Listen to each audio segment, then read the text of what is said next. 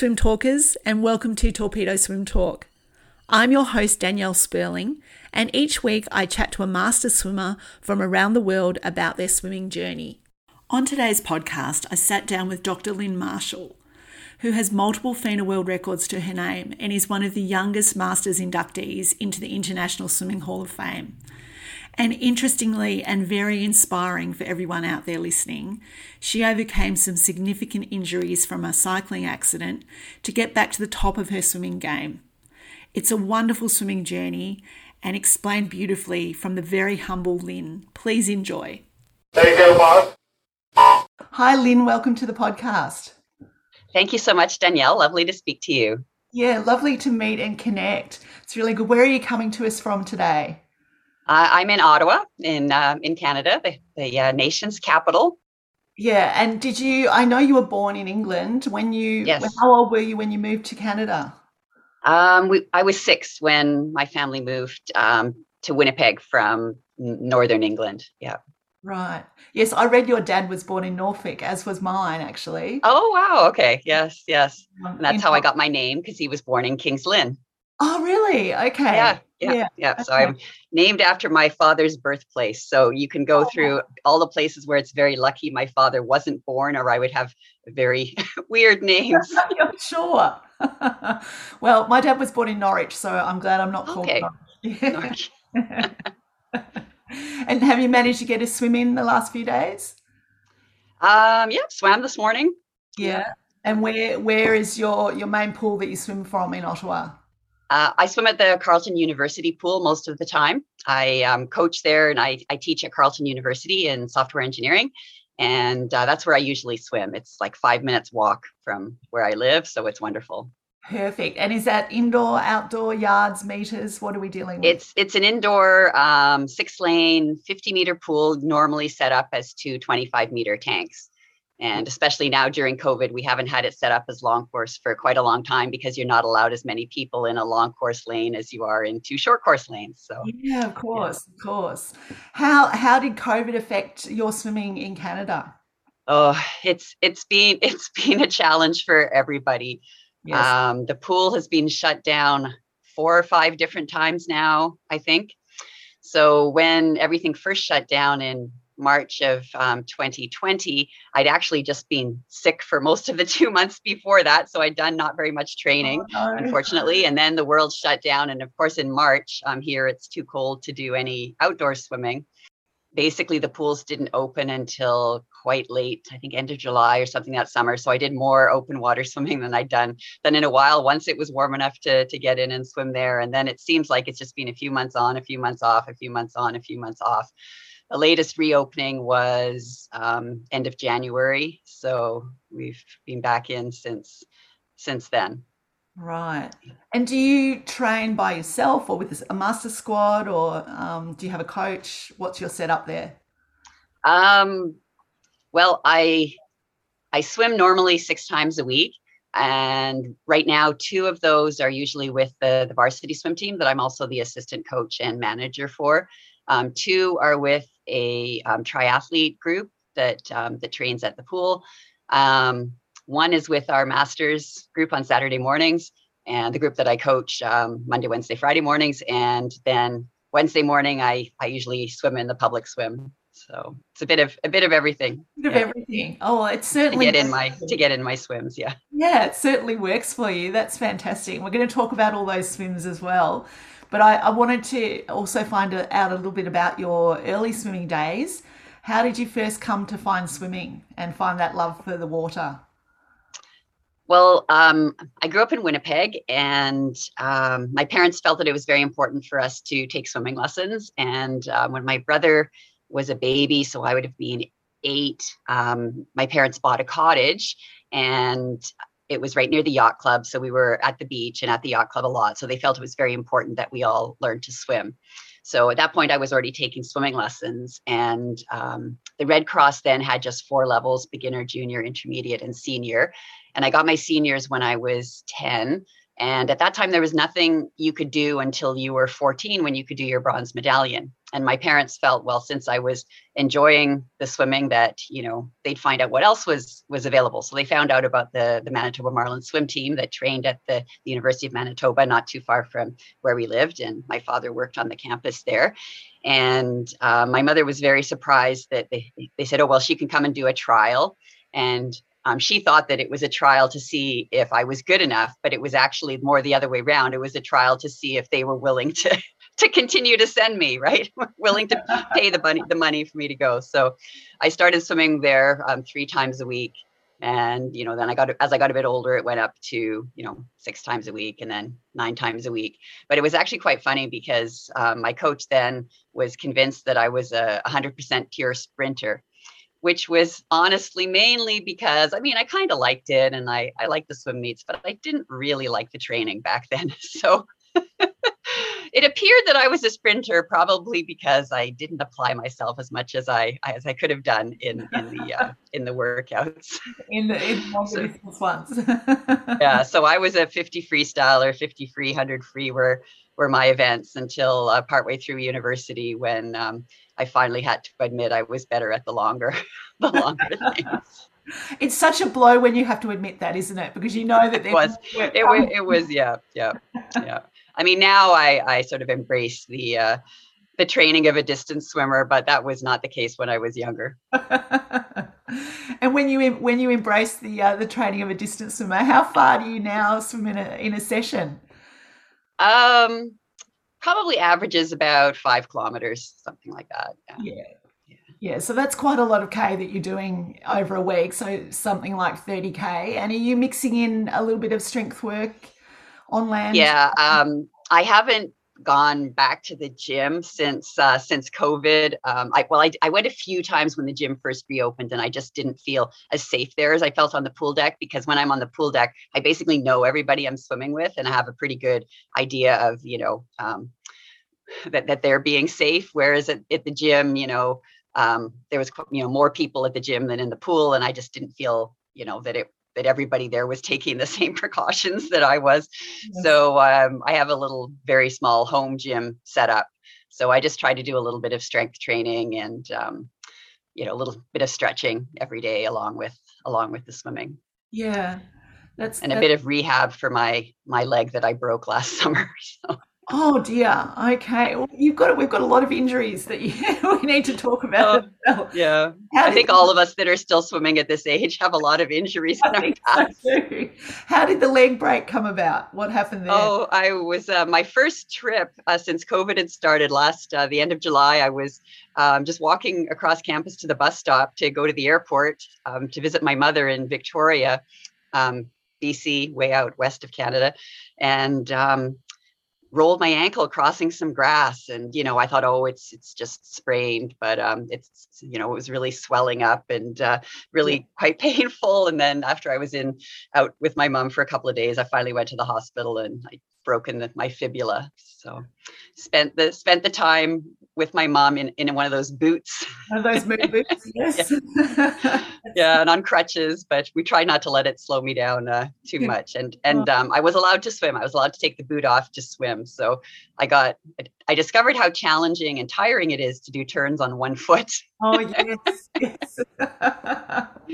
oh, I've got a similar story. I was out a few years ago. I was out doing a, a run before um, our nationals. It was about two weeks out, and I was so looking forward to going. I thought, oh, I'll get oh, another yeah. last run in, and same kind of thing. I there was a few autumn leaves around, and I and it was yeah. sort of covering a little dip in the path, and I put my foot on it and did the same thing, rolled and yeah, yeah, fractured the the bottom of. Um, yeah, my ankle, but there was a lot of soft tissue damage as well, and oh. yeah, ah. was in a moon boot as well, and doing one foot yep. twins, and yeah, it took a while to get the flexibility back. I think that's the main thing. Yeah, yeah. I'm still doing my ankle exercises a few times, a few times a week, just to try to keep that up. And I mean, I was not a good kicker before this happened, so it's like it has not improved my kicking. Let's that. yeah, well, I rely on my kick, so I really need that ankle. yeah. yeah. yeah. So talk us um, talk us through when you um, set that very first um, FINA World Masters World Record when you were 24. You went back to England to do some study. How did the, yes go to that competition, yeah. and what led up to that? Um, Well, so I swam all through my undergrad at the University of Waterloo here in Canada. So uh, when I went over to England, I assumed they'd have sort of a similar a similar setup. Um, but the swim team wasn't quite at the same level as it is here in Canada. They had one hour of pool time twice a week, where the first 30 minutes was swimming and the second 30 minutes was water polo. That was kind of oh, that was kind of how it worked there. And um, so I found uh, an age group team to train with that was right by the, the campus. So I was I was training with them, and um, I had a couple of friends uh, who I knew through the university who had mentioned about masters swimming, you know, and how you had to be 25. And um, trying to think was yeah i guess it was in leeds uh, the, the 50 meter one of the few then 50 meter pools in uh, in england uh, went to this competition in leeds and swam the 200 free i guess it was and um, afterwards, the one of the women I know came up to me and she says, "Oh, that was a world record," and I'm like, "What world record? I didn't know. I didn't even know there was such a thing." And it's actually quite ironic because, um, you know, they did all the paperwork. I didn't have to do anything. Whereas um, Canada is a lot better than it used to be. But you know, when I first came back to Canada and started swimming, um, getting records approved was was just a nightmare because you know the whole they hadn't measured the pool or the person who was supposed to send in the paperwork had gone on vacation and if you don't send it in within 60 days it, it's not accepted so um, I think I have the world record for the most world records that have been rejected due oh, to no. uh, paperwork issues. And uh, you know, and when it's a fifteen hundred, and someone says, "Oh, just swim it again," it's like fifteen hundred. It's, it's not like that. it's, it's not really tempting. No. yeah, yeah. I, I have to mention another sort of claim to fame that I think I have is that I think I'm one of the few people in the world who's actually managed to do 10 years of university swimming because I did five years in Canada and in North America, five is the limit that you could do. But when I went to the UK, what I didn't realize is they have a completely different system. So they don't care how many years you've already done. So I did three years while I was in grad school in England. And then I was doing postdoc in Belgium. And it turns out that in Belgium, even though I wasn't really a student because I was doing postdoc, I was allowed to swim for the university team. So I got two more years there. Oh, that's terrific.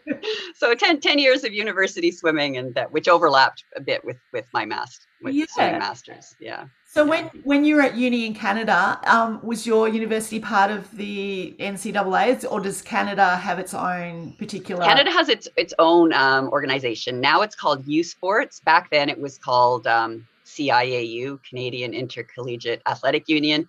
And then it became CIS, Canadian Interuniversity Sports, and now it's called U Sports. That's the right. new the, the, new thing. So yeah, it's um, you know similar to the NCAA's, but nowhere near as many as many teams, and it's all it's all just one tier. So, right. Yeah. And how is that different from what you experienced in England and Belgium? What's what's the college system like there?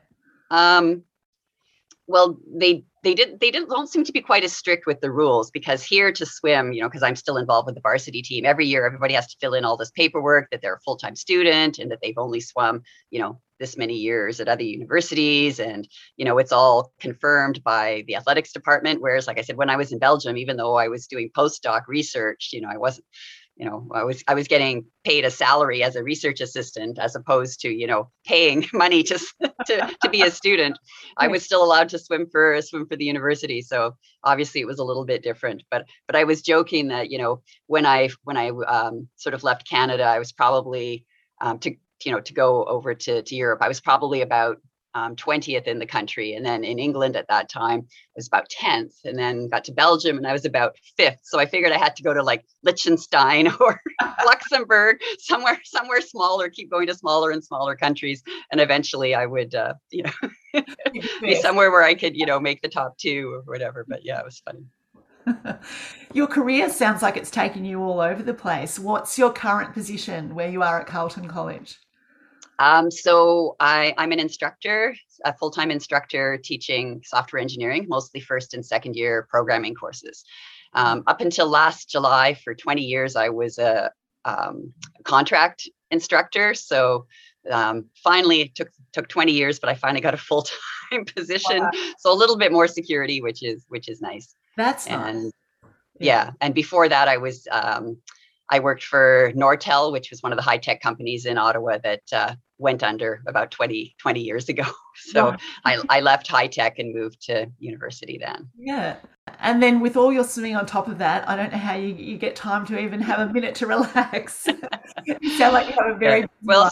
I think I think all swimmers develop good time management skills from back when we were kids and school and swimming and everything. Yeah. Yes. Yes, I agree. Do you get um, most of your swims in in the morning? Yeah, I prefer I prefer to get to swim in the morning these days. It fits better and fits better in my schedule. Monday, Wednesday, Friday, I swim and then I coach right after, so that that works out. That works yeah. out well. Yeah, absolutely. And let's have a bit of a talk about some of these wonderful FINA world records that you've set, which is, um, you know, well over 50, up to 100. Um, and some of them have obviously haven't even been counted. I wanted to ask you about one of your most recent ones, which was the 800 freestyle that you did, um, age 61, which was just under 10 minutes. It's an amazing, phenomenal swim. How did you set yourself up for that record last year? Well, in that that competition in November was first competition in two years, right? Because we hadn't had any competitions because of COVID. With most of our pools being indoor pools, um, it's much harder. Than, When it's outdoors, you've got much more space. It's a lot safer.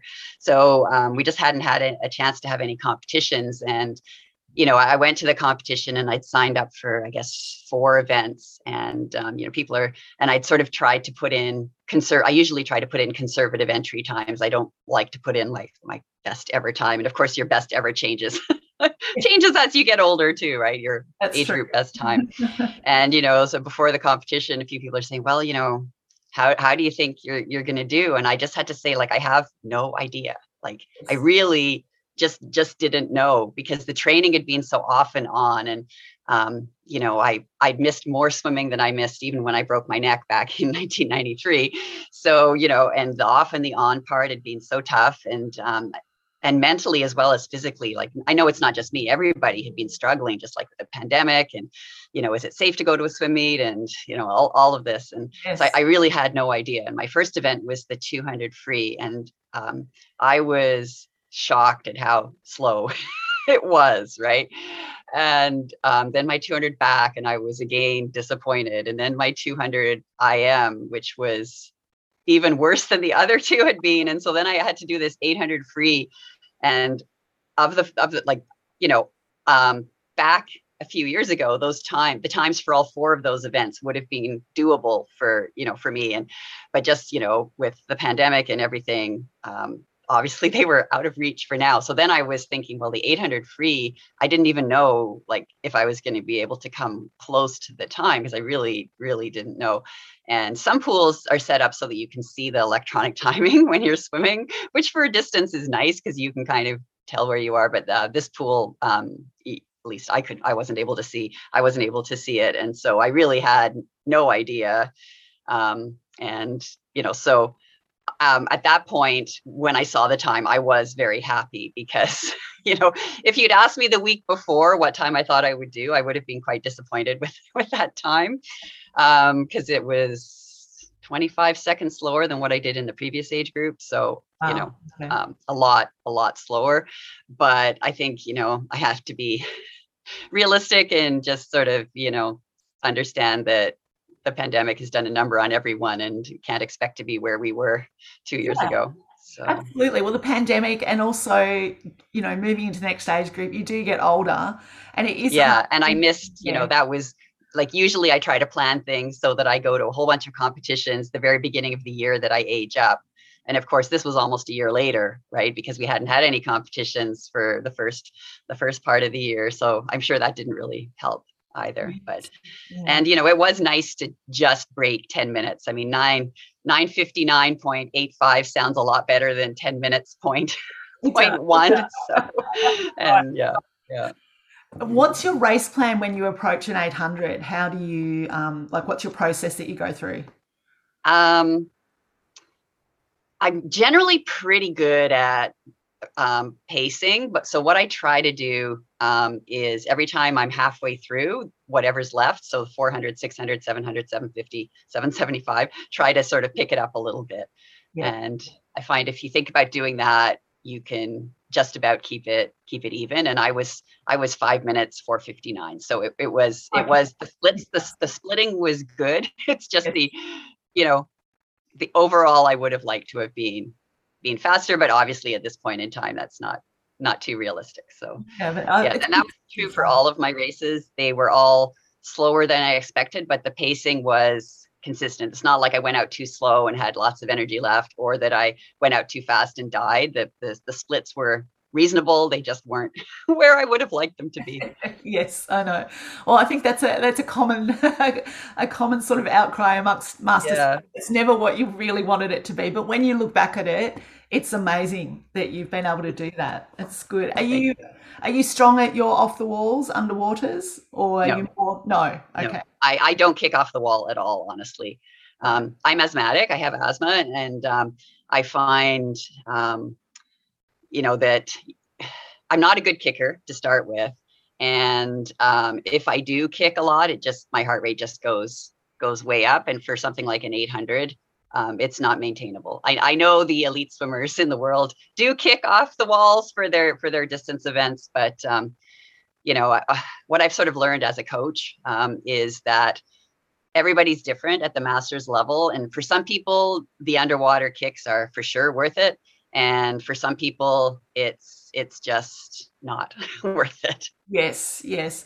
No, I think that's that's a really good point. Good advice. Um, I think master swimmers need to play to their strength as much as taking all the other things on board as well. But yes, I yeah. think that's, that's very true. Yeah, and you said you you are good at the kicks, so for you, you probably work on your turns and you know get. I do get like I do like the turns, but I do find when I'm racing that I, I can't maintain it over you know like a 200 or, or beyond yes. off the wall because I'm I just get too tired. Exactly. Yeah. Yeah, but I try yeah. to practice, but yeah, it's, a, it's a bit hard, isn't it? yeah, you. Mentioned your, um, you mentioned breaking your neck. I wanted to have a, a bit of a chat about that accident and how you recovered and got back to swimming because obviously you had a lot of success before that, but you've gone on to much more success afterwards. So, talk us through how that accident occurred and how you recovered from it. Yeah. So, um, 1991, I started doing triathlons, and I was never a serious triathlete. I was a swimmer who did triathlons because if I'd been serious about the triathlons, I would have had to swim less and uh, bike and run more.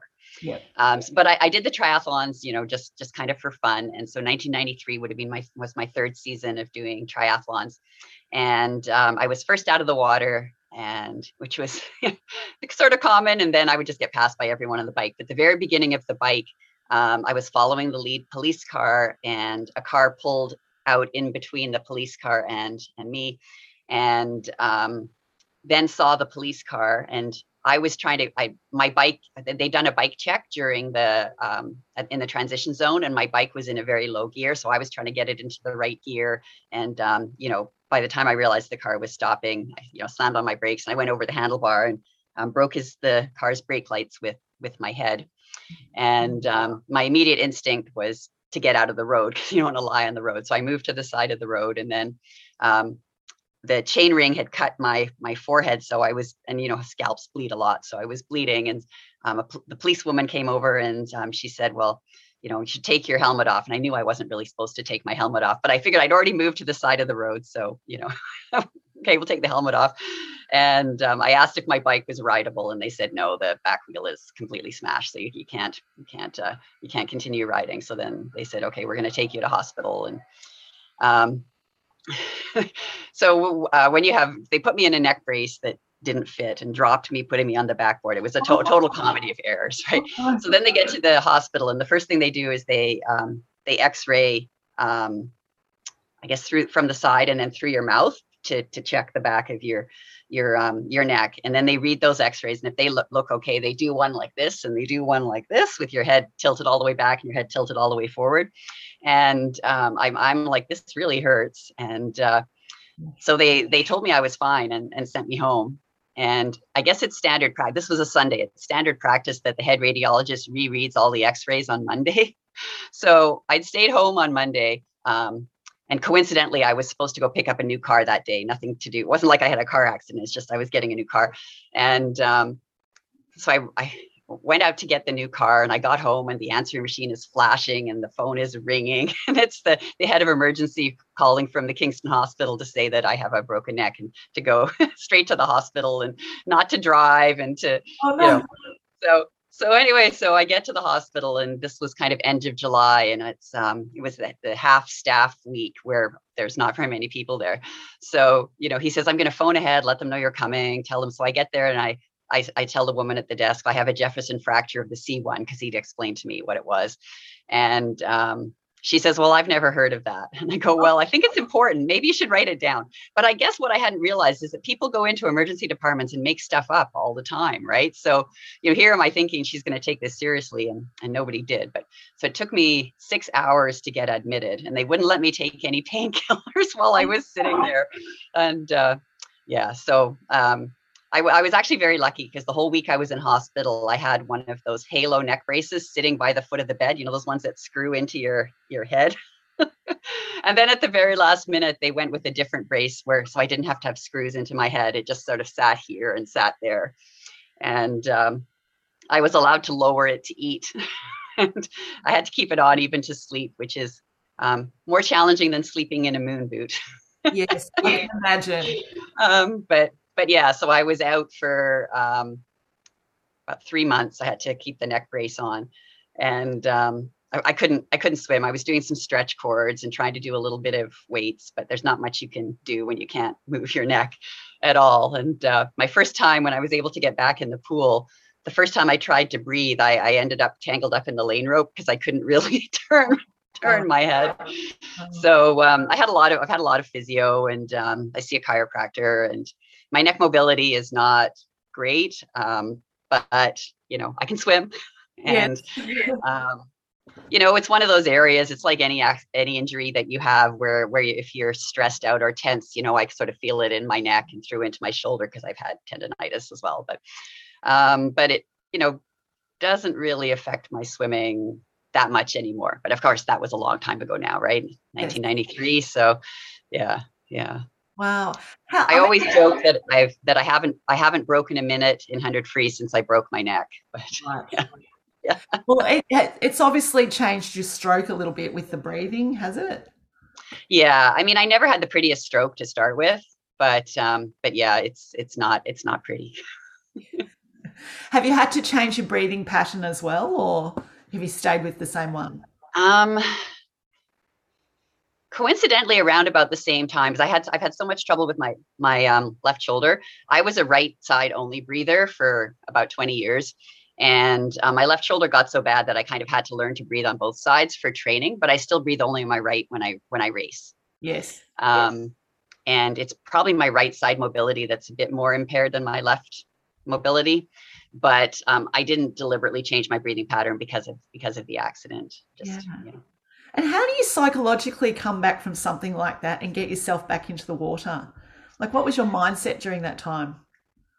Well, at the time, I was working in high tech and we had like an employee assistance program um, where you could go and talk to a lawyer. So I went to talk to a lawyer just to sort of ask about, um, you know, the accident and what had happened and whether it's worth, you know, trying to pursue anything.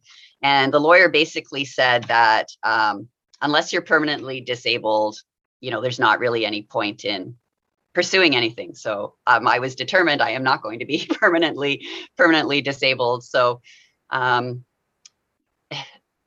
I wasn't worried about getting back in the water. Um, I didn't cycle for years though, because the the accident as it happened on the bike, and so I was very very nervous about about cycling. I I bought a bike last summer, and that's the first time I've actually had a bicycle since since then. So um, you know that was kind of that for me. That was much more um, challenging than actually getting back in the pool. Um, I guess I just decided I just wanted to get back in, and you know, I wanted to try to get back to where where I had been, and did it had happened, and there was nothing I could do about it at that point. So you just have to sort of deal with it and and move on. So you know, it it, it took a while for. Th- I mean, you know, I was getting older also, so my times never got back to quite what they were before before when I broke my neck, but they were weren't that different. Um, yeah, and then in 1999, I had uh, brachial neuritis, which is an inflammation of the brachial nerve in the um, my back on the left side, and um, I lost all the muscle on my left side. Oh my god! And, uh, had to run. Yeah, it was it was just there's this totally freak thing. It just kind of happened out of nowhere, and um, I had this you know big pain in my back, and um, you know, I, I took a couple of days off swimming because it was so sore. And then I went back in the pool and I, I, I just couldn't figure out what was going on because I kept hitting the water with his hand. And I, I realized I'd lost the, I couldn't move my arm any higher than this. So this motion from being able to go from, you know, sort of 11 o'clock to 12 o'clock was completely, completely gone. Wow. And, um, you know, I lost, like I said, I lost all, all the muscle. And so, you know, um, it took a long time to, to sort of build that back up. I was very a lopsided swimmer for for quite a while, and I still think my grip strength on my left is is not as good. I would try to hold my water bottle in my left hand, and you you don't even realize suddenly it's in your right hand because your body knows your left hand just can't can't do it. So I'm like, wait a minute. yeah. So so that those were sort of the two the two big injuries and then yeah we talked a little bit about my my leg from last last year yes yes and have you have you been affected by covid at all yourself i think i had covid january all january february march 2020 right. so um, we had a training camp for the varsity team for the first time in many years down in florida um, over new year's uh, 2019 2020 and um, I was on three flights on the way back um, home, and one of them there was a man um, not right next to me, but one over from that who was like visibly sweating and like feverish to the point where the flight attendants were asking him like, "Are are you okay?" And um, so we got back on January the third, and I got sick on January the sixth, and I had pneumonia for two months straight and I went through like two rounds of antibiotics and extra asthma medication and different asthma medication, and um, you know nothing nothing was working. And um, I do have asthma, so I am prone to that sort of thing. But I get my flu shot every year. I've, I've had all the pneumonia shots, and you know, and I, I think in hindsight that was probably what I had. And I'd go up a flight of stairs, and I like I'd just be like, you know, like I was gonna die.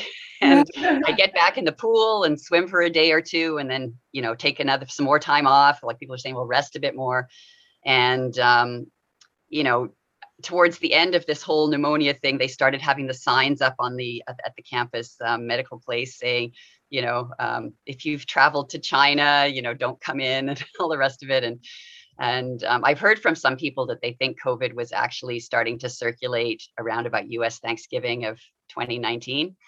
So my theory is that I did that I did have COVID then, and I was so so sick for like for two months. Wow. And I honestly don't think my breathing's ever really recovered from that. So wow, okay, that's interesting. Yeah, I, I don't know. Maybe maybe uh, maybe I'm wrong, but you know, I, that's one of my theories as to one of the reasons why my 1500 is a minute slower than it was two years ago. it could be one of the contributing factors for sure. Yes, exactly. Of course, there's so many variables. It's it's hard to say. You're older. There's you know, yep. with the pools of being shut down, um, broke your leg. you know, it's like, yeah. So yeah, lots lots of things going on. Yeah. Going back to your swimming, if you look back over all the um, the wonderful Masters World Records that you set, what what would be the one that stands out to you as your you, you know your perfect race, or the one where you felt like it didn't hurt? you know what I mean? It's actually funny. I was at I was at a swim meet just this past weekend, and um, you know, one of the women I was talking to, uh, she's a very good swimmer, and she was saying, "Oh yeah, that you know, was it her hundred free? That really hurt." And I'm go, "Well, everything, all races hurt, isn't that? You know, isn't that the way it is?" And she says, "Well, 50 fly doesn't really hurt." And I was like, "Really?" um, yeah, I don't know. I think I would. I think even when you have a good swim, you can always come up with way things you could have done differently, could have done better. What's your What's the one that you your favorite one of the whole bunch? I think maybe I'm trying to think how old I would have been. Maybe when it was just after I turned. Well, actually, wasn't the year I aged up. It was a year or two later. I think it was my 50 to 54 age group where I went to a new a pool I hadn't been to in uh, Montreal in Côte Saint Luc, and um, the water was nice and cool, and the, and it was a nice deep pool. And um, it had been a while since I'd broken 18 minutes, and um, I, I did a 1748. So I would, I guess the other thing I haven't mentioned um, is that I've been getting um, vertigo when I do my long races. And so the 800 and 1500, the first time it happened was maybe like about 10 years ago, but I'd had trouble with my car. And there was a theory that maybe I got some carbon monoxide um, before the race. But yeah, it was the strangest thing. About 1,200 meters into my 1,500, I was. It was like someone had turned on a wave machine. Like you felt like I felt like I was going up and down and up and down, and um, yeah, like and you could see from my splits that the time suddenly went, you know, went a lot slower, and um, so that was another reason I was very nervous at that meet in November because the last meet I the last time I'd swum a distance event um, two years ago, I went down to the the states and yeah, I had very bad vertigo. And okay. you know, I've I've I've been to a specialist, um, you know, deals with concussions and vertigo, and they haven't been able to fit, find anything that's that's wrong with me. You know, like she sort of says, like walk across the floor and then turn around and walk back, and then turn around and walk back. I go like I do 200 flip turns a day. Like this you know and I, it, it only was happening when i was racing so it obviously had something to do with the exertion level and i, I don't know what but um, that's made me very very nervous about you know my long races now because you just don't know if that's going to happen. So that was that was um, one big relief that uh, my 800 in november and my 1500 a few weeks ago is that i didn't get vertigo. So it was like absolutely. more thing to worry about.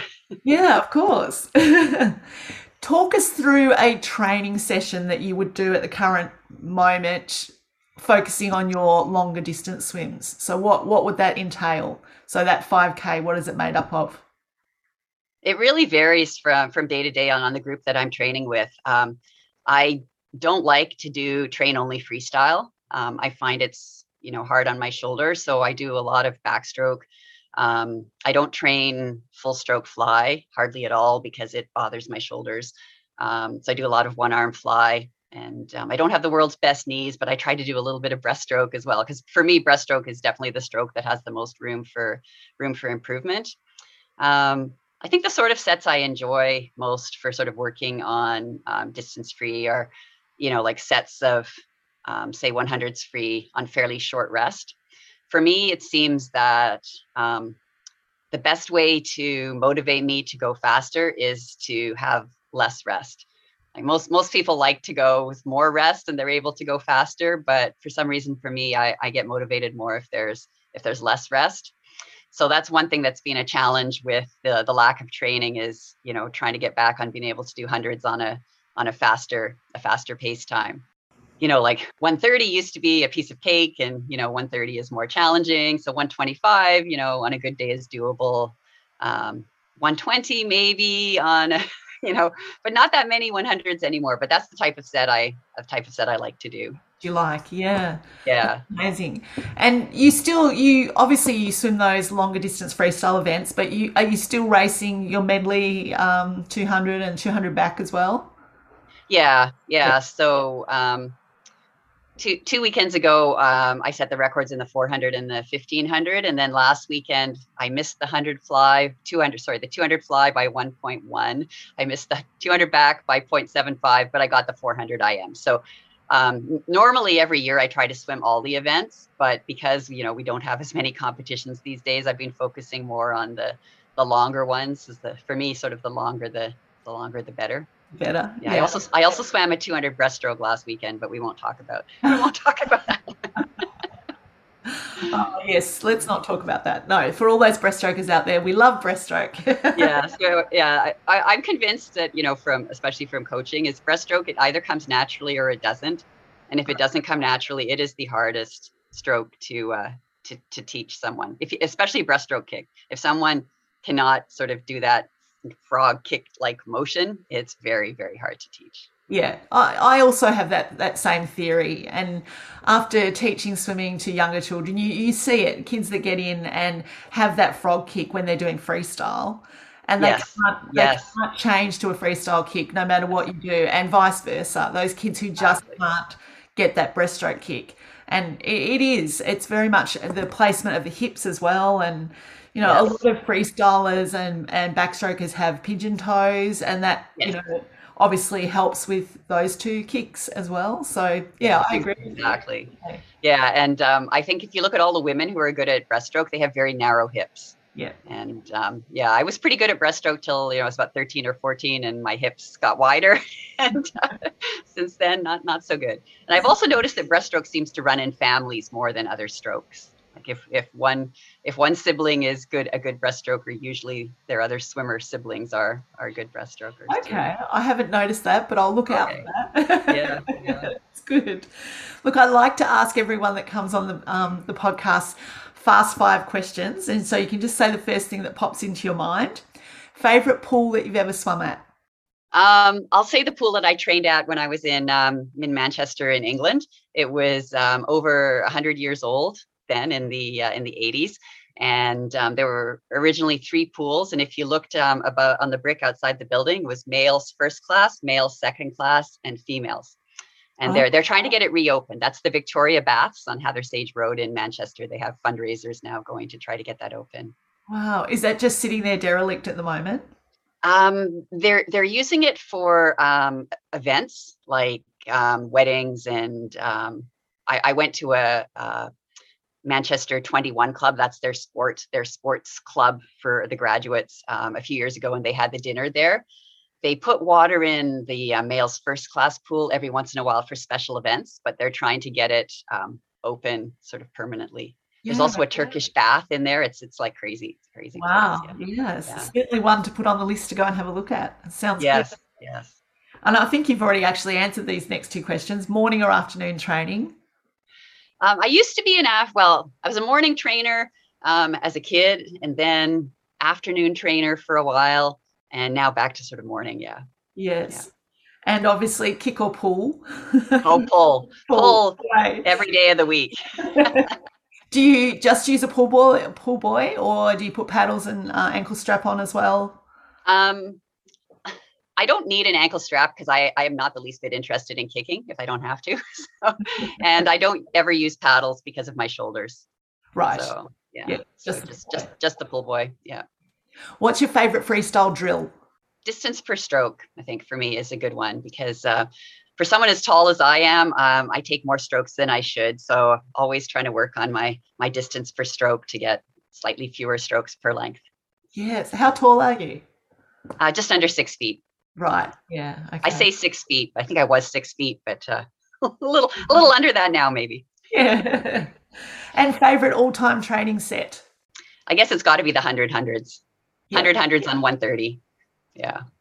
Do you take a break or did you take a break when you did those, or was it just straight through? No, just straight through. Straight through. Fantastic. Yeah, we did that um, January second. I think was uh, yeah we. That's the last time I did that. It was organized by the city. That uh, you know that you could you signed up and they had different lanes on different pace times. Yeah, yeah. fantastic. Yeah. It has been an absolute pleasure getting to know you today and hearing about your master swimming journey, which is just um, a wonderful, wonderful tribute to you. Um, and wishing you every success with your swimming moving forward. All right. Thank you so much, Danielle. It was uh, lovely to chat with you. Yes, same here. Okay. Take care. All right. Okay. Bye. Bye. Take care, boss. I hope you enjoyed my chat with Lynn. Lots of wonderful lessons to learn from this chat, but the main one that comes through for me is resilience that she had in never giving up and, and even changing her stroke to accommodate her injuries that she had from her accident. So, just a, a lovely chat, and I really thank her for coming on the podcast. Don't forget to check out our new website You'll find us at torpedoswimtalk.com. We've got a, a little subscriber button there to sign up for our newsletter, and then you can look forward to hearing about what's coming up on the podcast and on the website in the next few weeks. I'll be off at Master Swimming Australian Nationals next week, so the podcast will take a small break while I try and get some races back in the water, but we'll be back bigger and stronger than ever after that. Till next time, happy swimming and bye for now.